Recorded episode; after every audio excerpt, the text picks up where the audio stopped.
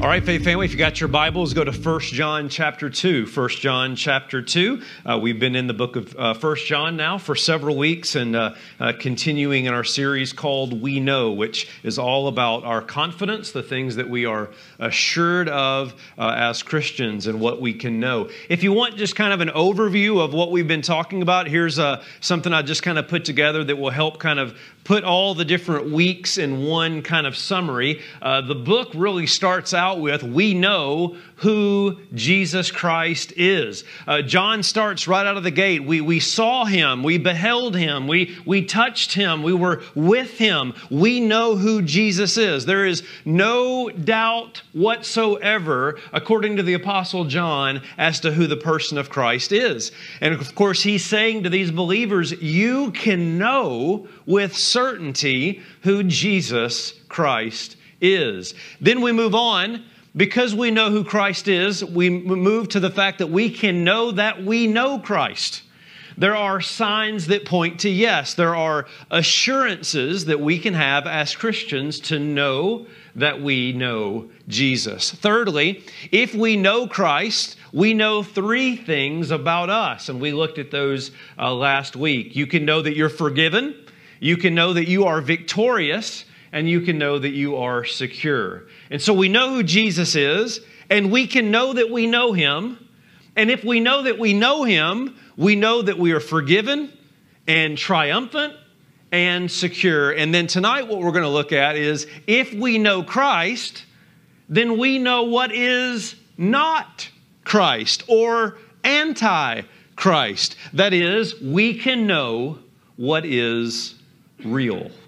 If you're able to stand, please do so as we honor the reading of God's word and pick this, this thinking up here in 1 John chapter 2. We're going to begin reading with verse 15. John is writing under the inspiration of the Holy Spirit. He says, Do not love the world or the things in the world. If anyone loves the world, the love of the Father is not in him. For all that is in the world, the desires of the flesh, the desires of the eyes, and the pride of life, is not from the Father, but is from the world. And the world is passing away along with its desires, but whoever does the will of God abides forever. Children, it's the last hour. And as you have heard, that Antichrist is coming. So now many Antichrists have come. Therefore, know that it is the last hour. They went out from us, but they were not of us. For if they had been of us, they would have continued with us. But they went out that it might become plain they were not of us. But you have been anointed by the Holy One, and you all have knowledge. I write to you not because you do not know the truth, but because you know it, and because no lie is of the truth. Who is the liar but he that denies that Jesus is the Christ? This is the Antichrist, he who denies the Father and the Son. No one who denies the Son has the Father. Whoever confesses the Son has the Father also. Let what you heard from the beginning abide in you. If what you heard from the beginning abides in you, then you too will abide in the Son and in the Father. And this is the promise that He made to us eternal life. I write these things to you about those who are trying to deceive you. But the anointing that you receive from him abides in you, and you have no need that anyone should teach you. But as his anointing teaches you about everything, and is true, and is no lie, just as it has taught you, abide in him. Will you pray with me and for me tonight, Faith Family? Let's ask God to teach us. Father, thanks for the opportunity now to study your word I pray that uh, you would, Holy Spirit, go before us and guide us into truth. As this text says, if we have Jesus, we have the Holy Spirit, and the Spirit is the Spirit of truth. And so uh, tonight we trust that you will open our eyes, open our hearts to receive what it is that you have to say to us. And we, all, we pray all of this to the glory of Jesus. Amen. Amen. You may be seated. Sam was in the back of the grocery store pacing back and forth. He was trying to build up the courage to go through with it. You know how you have those kind of internal conversations with yourself? You see, Sam knew that if his plan worked, he was going to be rich. And if it didn't, he'd probably end up in jail. But this wasn't some kind of knee jerk reaction. It wasn't something that Sam had just thought of all of a sudden. It was actually something he'd been thinking about and planning for some time. And that's because he was tired of getting by. Tired of living paycheck to paycheck, tired of never getting ahead, never being able to have that car or that house that he'd always wanted. And so there he was, pacing in the back of the grocery store until finally he built up the courage to go through with it. He walked from the back of the store up to the cashier and he placed his grocery items there uh, by the cashier and then he pulled something out from his back pocket and the cashier froze. She was puzzled at first, kind of uh, confused as to what was even going on. And, and, and then she began to experience fear when Sam burst into a fit of anger when she refused to give him what he was asking for. And that's when the store manager stepped in and called the cops, and Sam was arrested. His crime? Well, it's not what you might be thinking. You see, Sam didn't pull a gun on the cashier. Uh, he didn't try to steal any of the grocery items. Rather, according to the Pittsburgh police, Samuel Porter tried to pay for his groceries with a million dollar bill.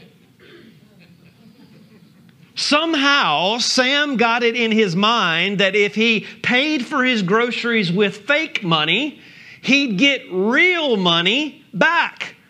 And of course, the higher the amount of the bill, well, the higher the amount of cash he'd get in return. Except Sam failed to consider a few things, like, for instance, a grocery store probably won't have change for a million dollars. Or maybe um, that pulling out a million dollar bill might cause some attention.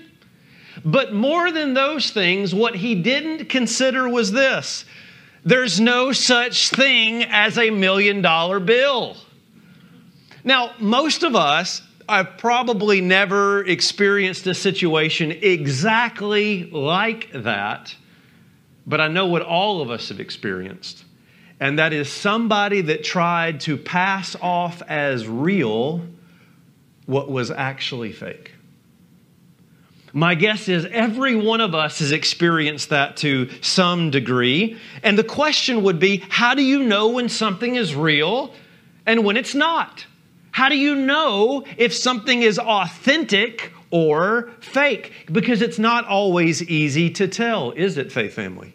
For example, look at these tennis shoes. Can you tell which one is real and which one is fake? How many of you, show of hands, think the fake one is on the left? How many of you say the fake one is on the right? How many of you have no idea? Exactly. Most of you. By the way, the fake one is on the right. Or look at these uh, iPhones. Can you tell which one is real and which one is fake? How many of you think, show of hands, the one on the left is real? How many of you think the one on the right is real? How many of you still don't know? exactly. None of you know. The one on the right is fake. Here's one more. What about these watches? Can you tell which one is real and which one is fake? How many of you think the left? How many of you think the right? Again, how many of you don't know? Once again, most of you cannot tell when the fake one, once again, is on the right. See, it's hard sometimes to tell between what is real and what is fake. And we've all experienced things in life that we were certain were real. Like we were absolutely convinced that that was real, but we eventually discovered it was fake. Like, for instance, pro wrestling. Some of you are just now finding that That's fake. I didn't know. Or, or reality TV. If you think reality TV is real, you have issues, all right? Barry Bonds' home run record, that ain't real. Uh, Hot Pockets. I don't even know what those things are. Uh, Christmas figures, of which I will not name, fake IDs, fake sunglasses, fake hair, fake money, fake handbags, fake eyebrows, fake jewelry. We've probably all received one of those fake emails. Didn't you lose a lot of money on that other investment, the one from the email? You know what, Toby? When the son of the deposed king of Nigeria emails you directly asking for help, you help. That's right. I love that clip. You've received that fake email of somebody wanting money. I love this one. There was actually a Chinese zoo that dressed up a dog to look like a lion. The point is, faith family, everywhere around us in life, we're having to discern between what is real and what is fake. So, everybody listen, everybody right here, those of you online, listen closely. How do you tell what's a real Christian and what's a fake one? How, how can you tell a real Christian from a fake Christian? Uh, do real Christians just wear Lord's Gym t shirts? Right? That was what everybody wore when I was in youth group. Or, or uh, no, no, no, no. Uh, a real Christian are those that have the little fish decal on the back of their car. That's how you tell who the real Christian is. Or is it just the ones that have a cross around their neck? Are those the ones that are the real Christians? How do you know? How can you tell? That's exactly what the Apostle John is dealing with in our passage tonight. He's going to show us what is real, how we can know with confidence and assurance real Christianity. Now, as I've mentioned in weeks prior, John is writing